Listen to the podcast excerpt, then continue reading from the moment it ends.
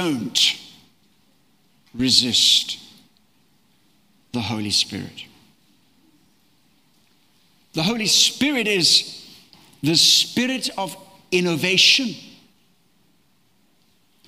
And He's constantly revealing the new things of God so that you and I can lay hold of these things and break through, break out of the patterns of the past to move on to the high purposes of God. Don't resist the Holy Spirit. Now, I'm going to turn you to Acts chapter 7, and uh, it's a long speech, so I've cut in at the crucial moment for my theme today. So it's a bit abrupt, and uh, I'm preparing you for it.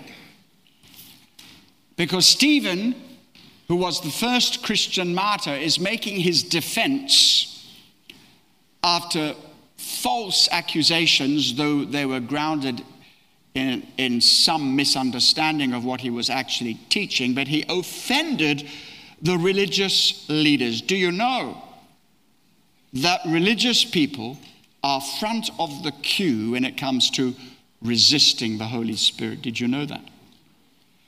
And anyway, he's making his defense, but he pulls no punches.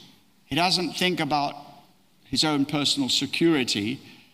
And when we read these words, you can see why they were pretty keen to get rid of him quickly. So, are you ready?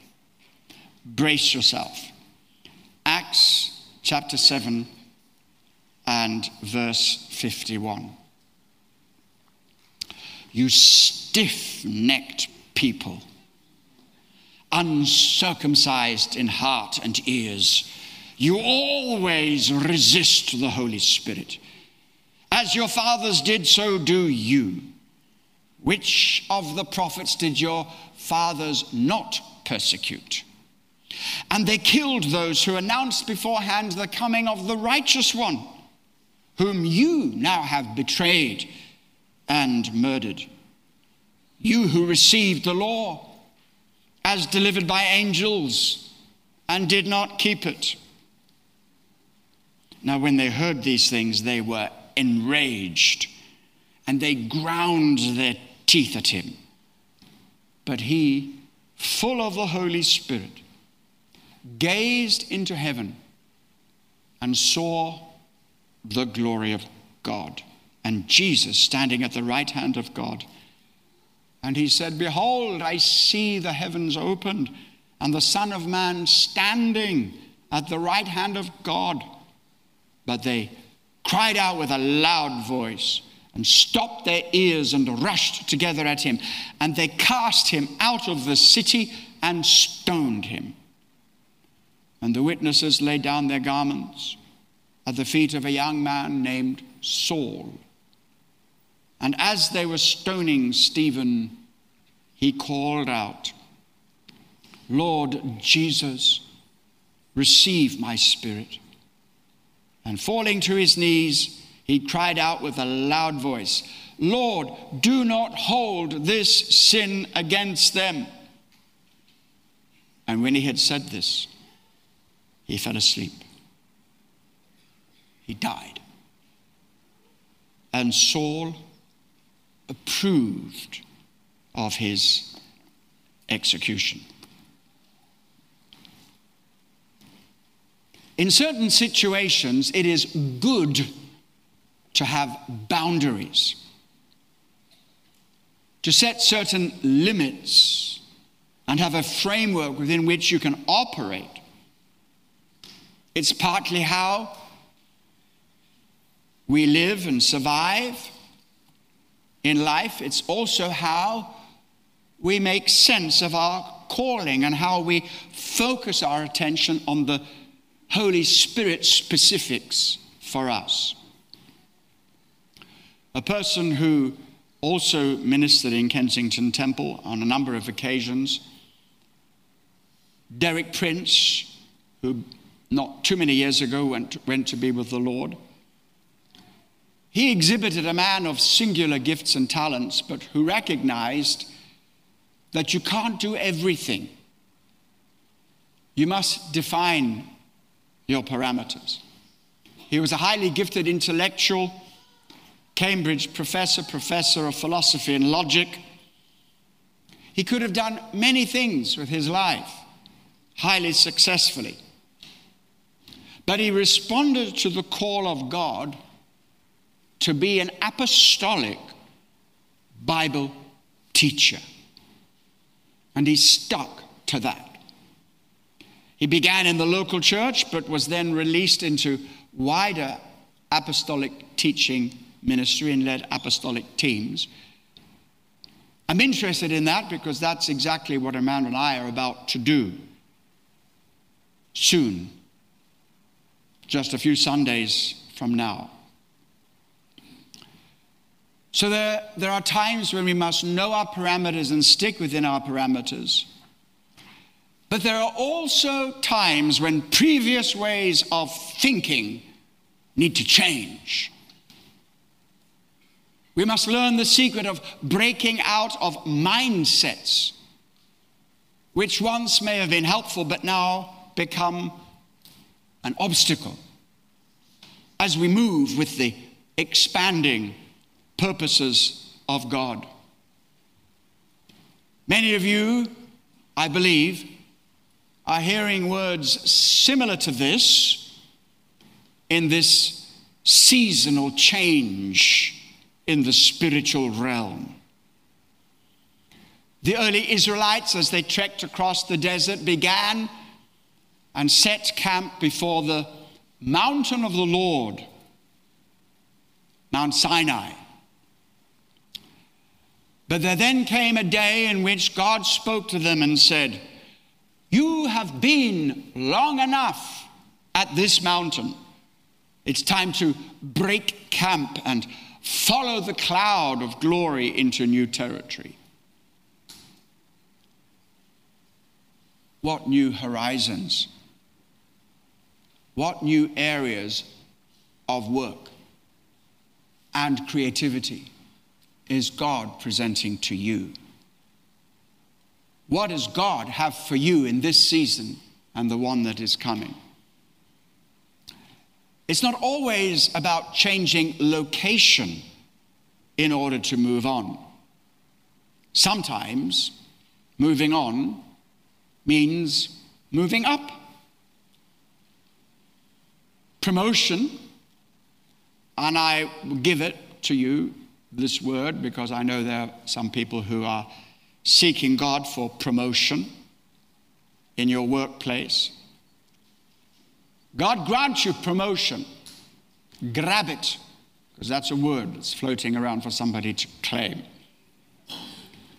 But as well as promotion in our regular work, do you know there's such a thing as spiritual promotion?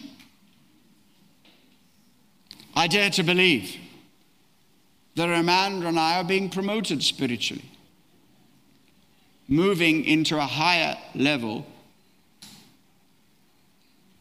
Sometimes moving on means moving up. To progress, you need to take a higher path.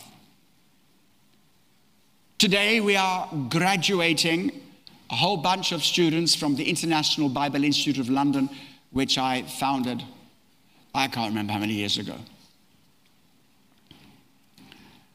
And my challenge to them,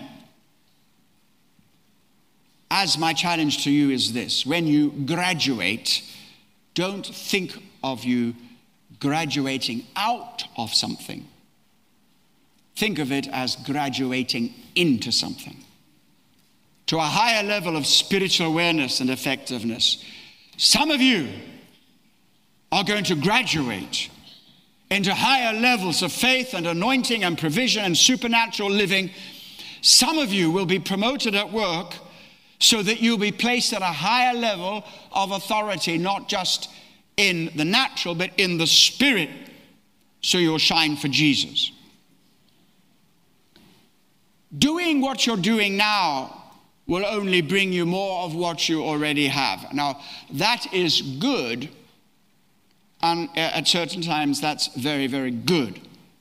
Many of you know that Dr. R.T. Kendall, who have, was scheduled to be with us a week or so ago, but got a mild dose of COVID and the whole thing was called off. Well, let God be God. But he and I and some others entered into an agreement many, many years ago to pray for one another. And uh, we shared briefly what the central prayer request we would have. Others pray for us and our families.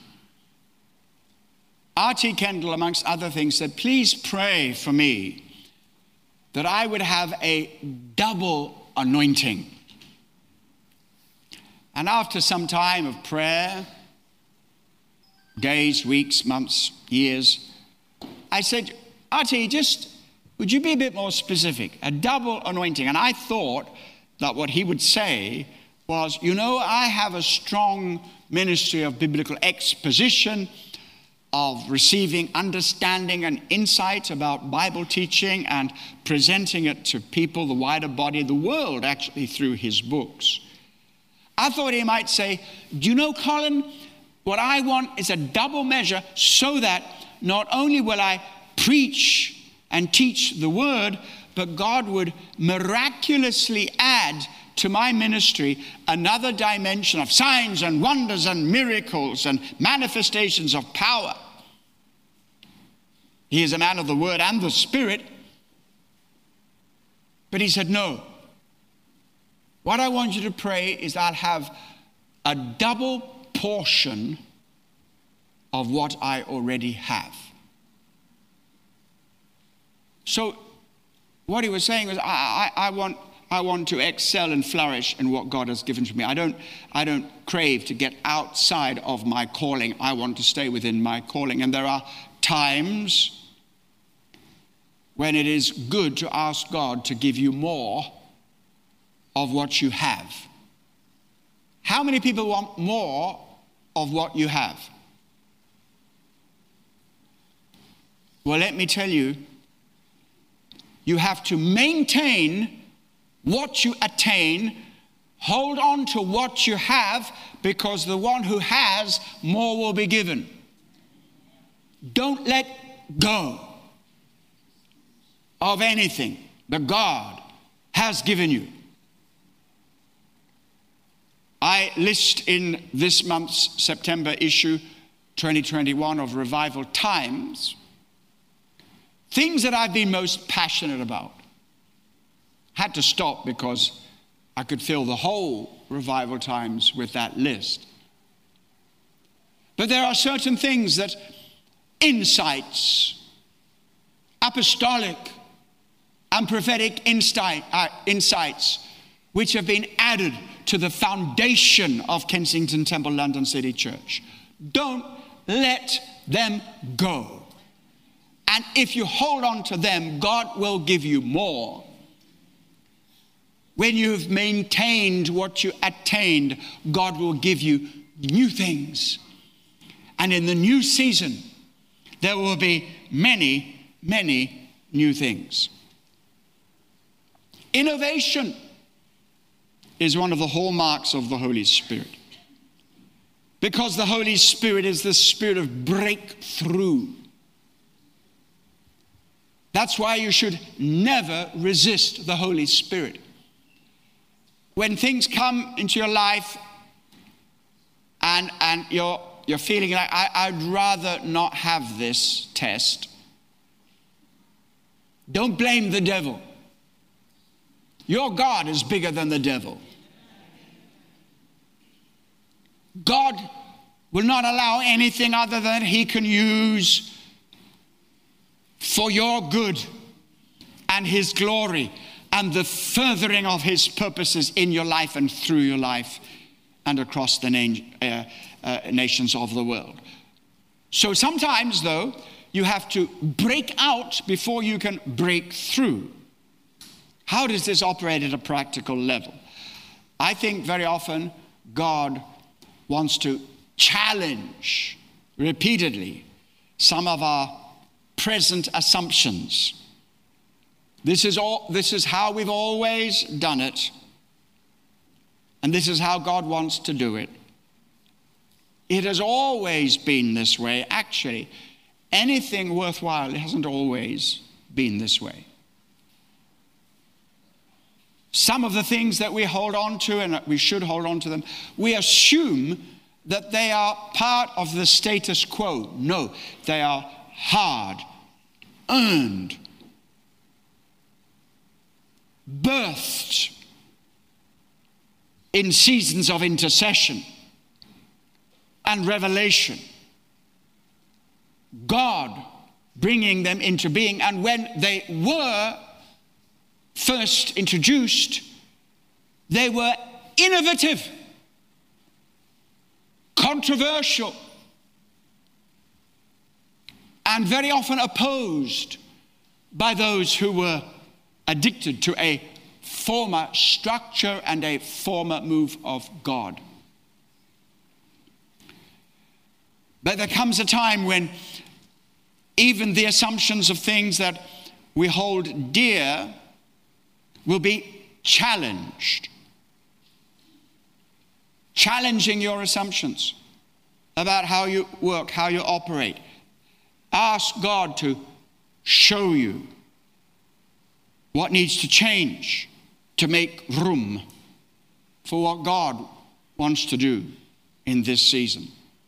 Something else He wants to do is to pull down all your self limiting beliefs. It can't be any different. I can't change. I can't do it. I was challenged 30 years ago when Wynne Lewis said, Right, son, all these years of preparation now are over. I'm responding to the call of God to become the leader of the Elim Pentecostal churches as general superintendent. It's over to you. And I said, No, I don't want it. He said, That's why you're getting it. There are many people driven by ambition. They would see some position that somebody else has and covet it as a position.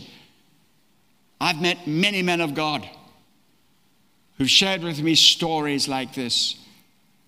Benny Hinn once told me, he said, Many, many people come to me and said, I want the anointing you have. And he said, No, you don't. Oh, yes, I do. No, you don't. Are you prepared to pay the price that I pay?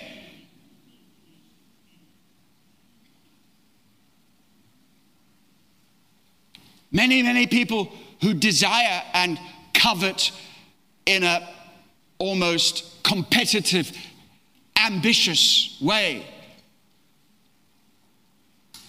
sidle up alongside a man of God who stands on the hill like Moses did, holding up his staff, and try to snatch the rod out of their hands. No, that rod cannot be snatched, it can only be handed on. Pulling down self limiting beliefs, I said, I can't do it. And uh, uh I said, I won't. And I said, I, I don't want it. And, and, and Wynne said, That's why you got it. Then I said, I can't do it. I have never tried to boost my own ego to the point where I'm confident in myself. I have no confidence in my flesh. I know that in my flesh nothing good dwells there. Without him, I can do nothing. And I was about to make that kind of speech, but Wynne Lewis looked at me in the Wynne Lewis way. I knew there was no arguing, and I looked at that determination. If anybody remember Wynne Lewis, he was fierce when he had that look. And beyond that look of, don't give me that excuse, was a confidence, knowing that he'd heard from God.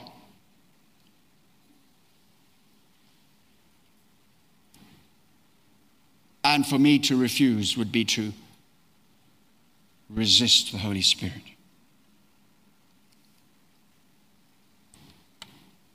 So he challenges our assumptions, he pulls down our self limiting beliefs, but also he pushes us out of our comfort zone.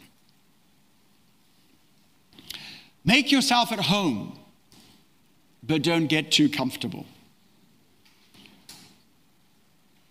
Why do we get comf- comfortable at a particular level? Well, you know, when, when we start to master something, it becomes a habit.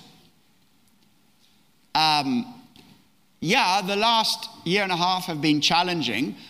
I, have had to dig deep into all my leadership experience and waiting on God to lead you, and Amanda with me, to lead you through to this point where we are well on the way to regathering after an horrendous time of scattering and zooming and being blocked uh, from physical meetings and so on. We worked hard, but it was well within the range of our ministry skills and experience. Nobody else would have had that experience and knowledge. I'm not saying we're unique, but in the sense that after 30 years of serving this church and leading this church and holding on to what God is saying and learning how not to try not to resist the Holy Spirit. But God is taking me out of my comfort zone, out of the habits of what comes as second nature. My leadership of this church is like wallpaper. It happens so naturally now after all these years, you don't even really notice it. You have no idea because it all looks so smooth. Well, occasionally there's some things that aren't quite so smooth when we put on a music video and it's blank. Um, but that's, that's more like a systems failure upstairs. Habits, also our culture. We, we, we get comfortable with our culture. I was born in East Africa, brought up in Australia, lived residentially in London, but traveled the world. I, I am truly international in my mindset. But sometimes we find me, my friends, my family, other people like me from my culture, we find that comfortable. God wants to shake things up about it. We do not believe in the worldly philosophy of intersectionality. We don't follow identity politics. We follow identity spirituality. We are all one in Christ Jesus, and we don't go the way of the world in Jesus' name.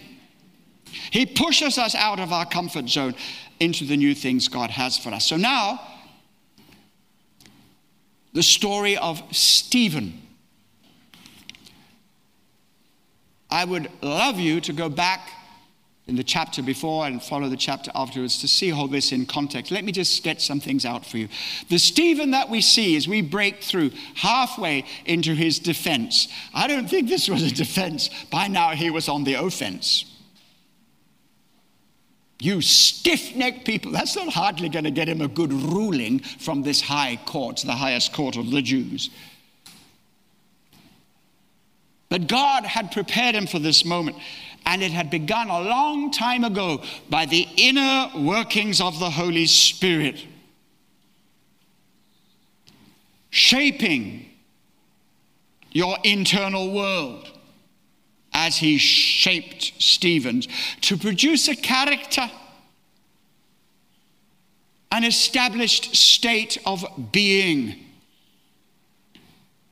so that certain crucial qualities do not become attained in inspirational moments alone, but become embedded in a continual life of surrender.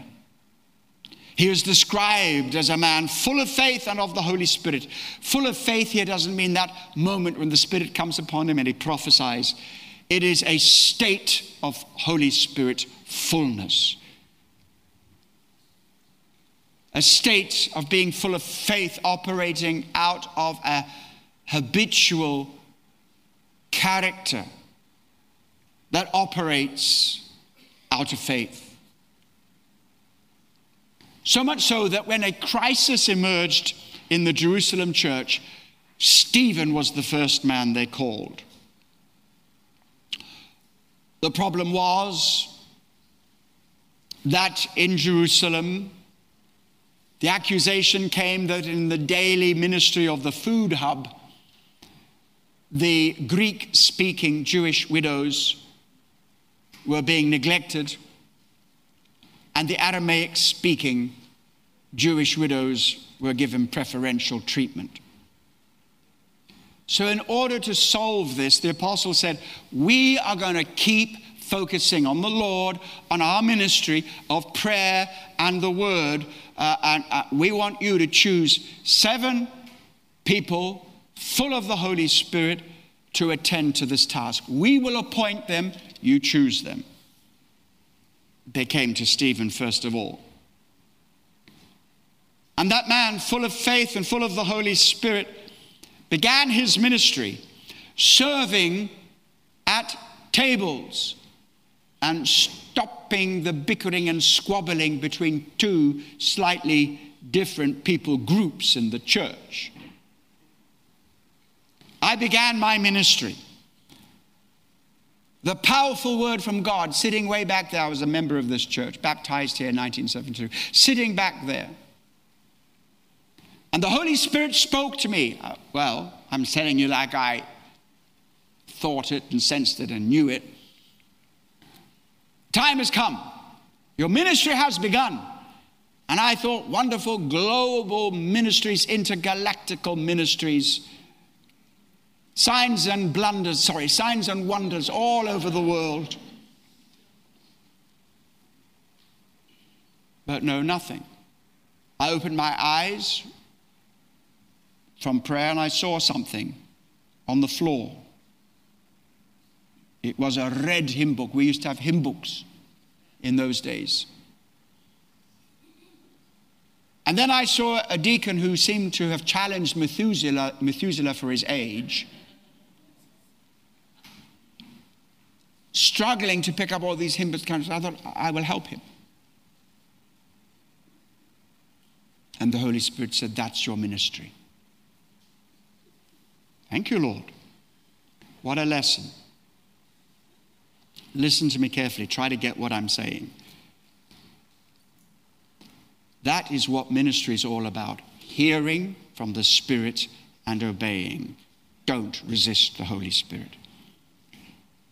And from that day of listening to God and obeying, has developed a ministry in which I've seen and talk to you about some of the spectacular things because it's good to mention sometimes.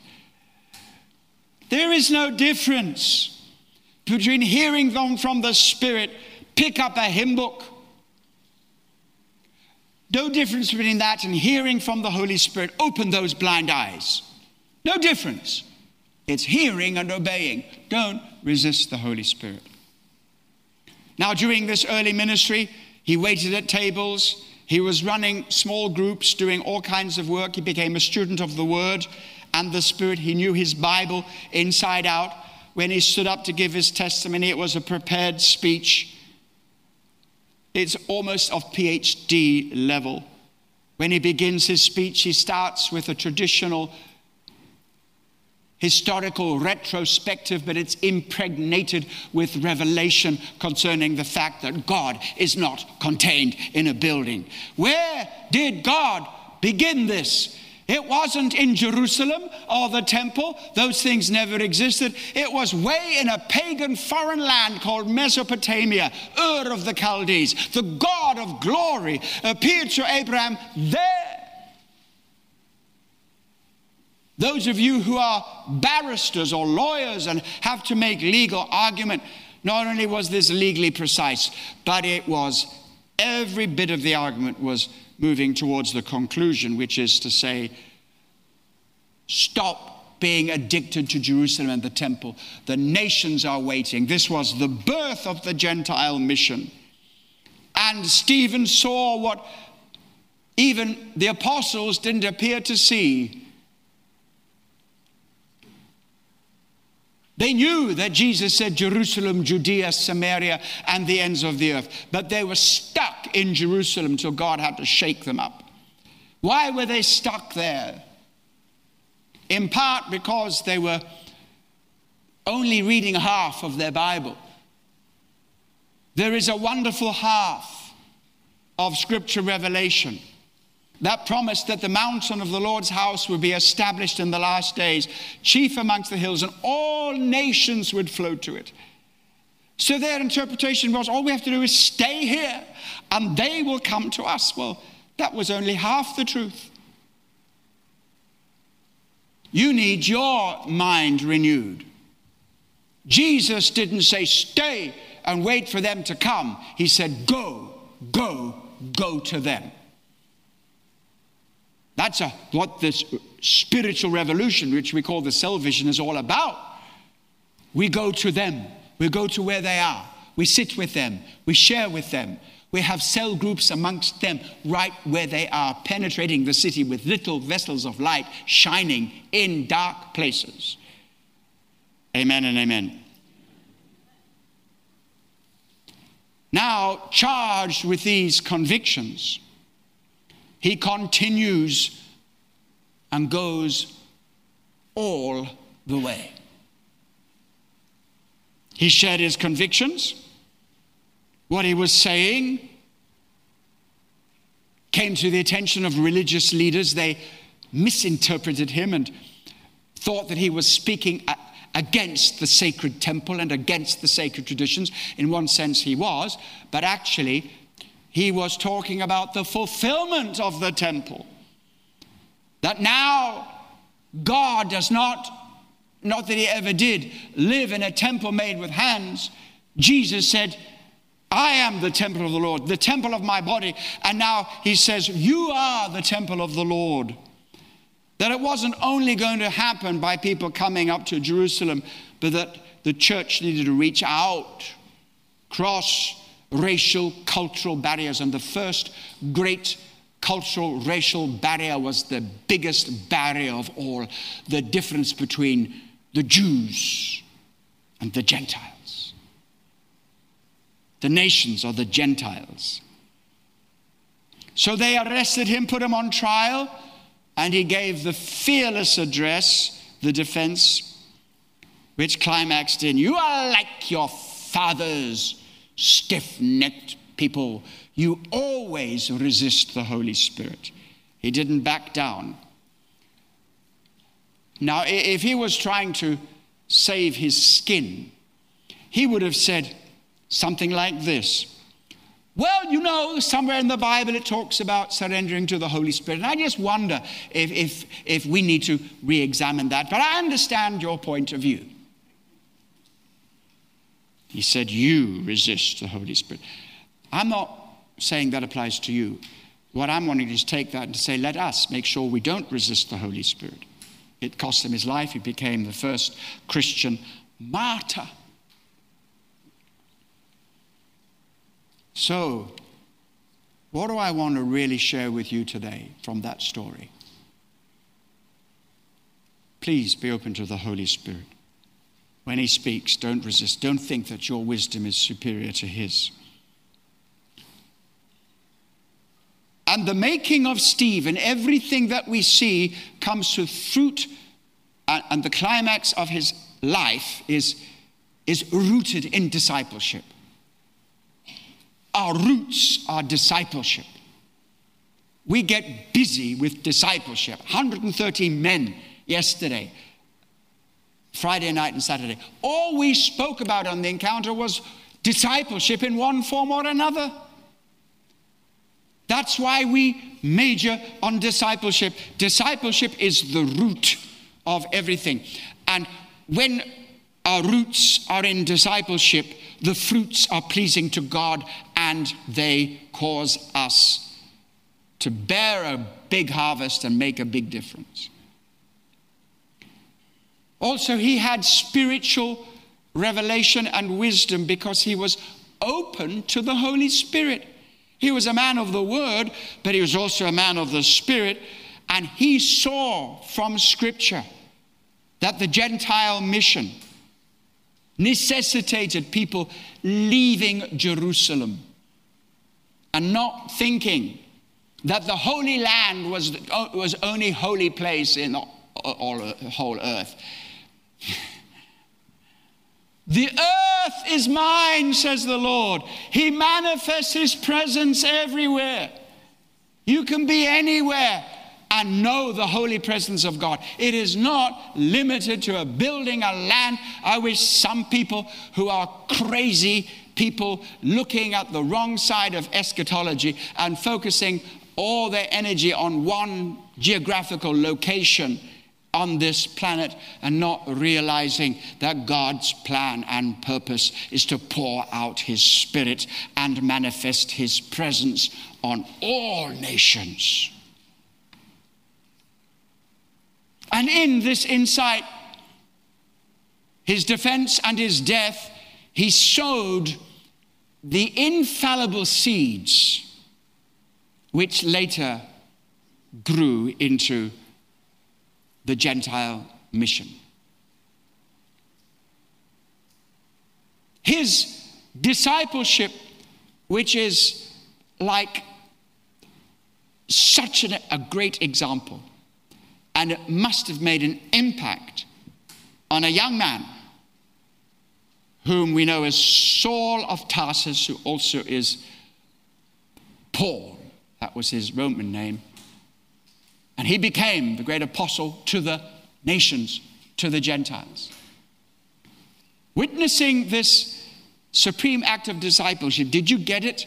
Did you get it? Luke intended us, when he recorded this for us, to get it. You will never see an example which more clearly exhibits the nature and character of Jesus than in Stephen. He even prays a prayer which is almost word for word. Don't lay this sin against them. Don't hold this sin against them. What did Jesus pray? Father, forgive them. They do not know what they do.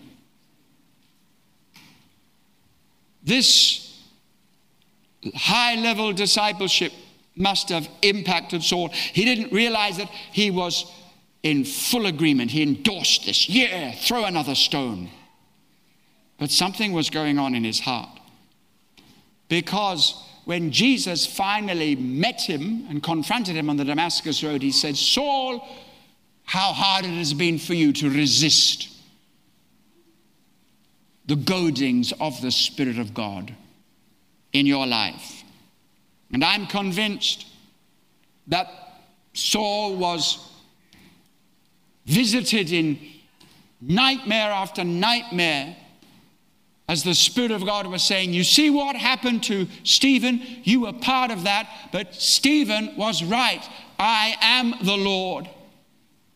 And finally, Jesus broke through and immediately commissions Paul to become the great apostle, sent one to the nations.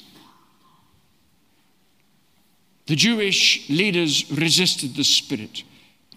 Paul resisted the Spirit, but there came a moment when he said, I'm not going to resist anymore. And total resistance to the Spirit became total openness to the Spirit. When you read about the life of the Apostle Paul, you'll never find a greater example of somebody who obeyed and followed the Holy Spirit. So, root your life in discipleship and respond to the Holy Spirit as you move in to the new season that God is bringing us all into. Amen.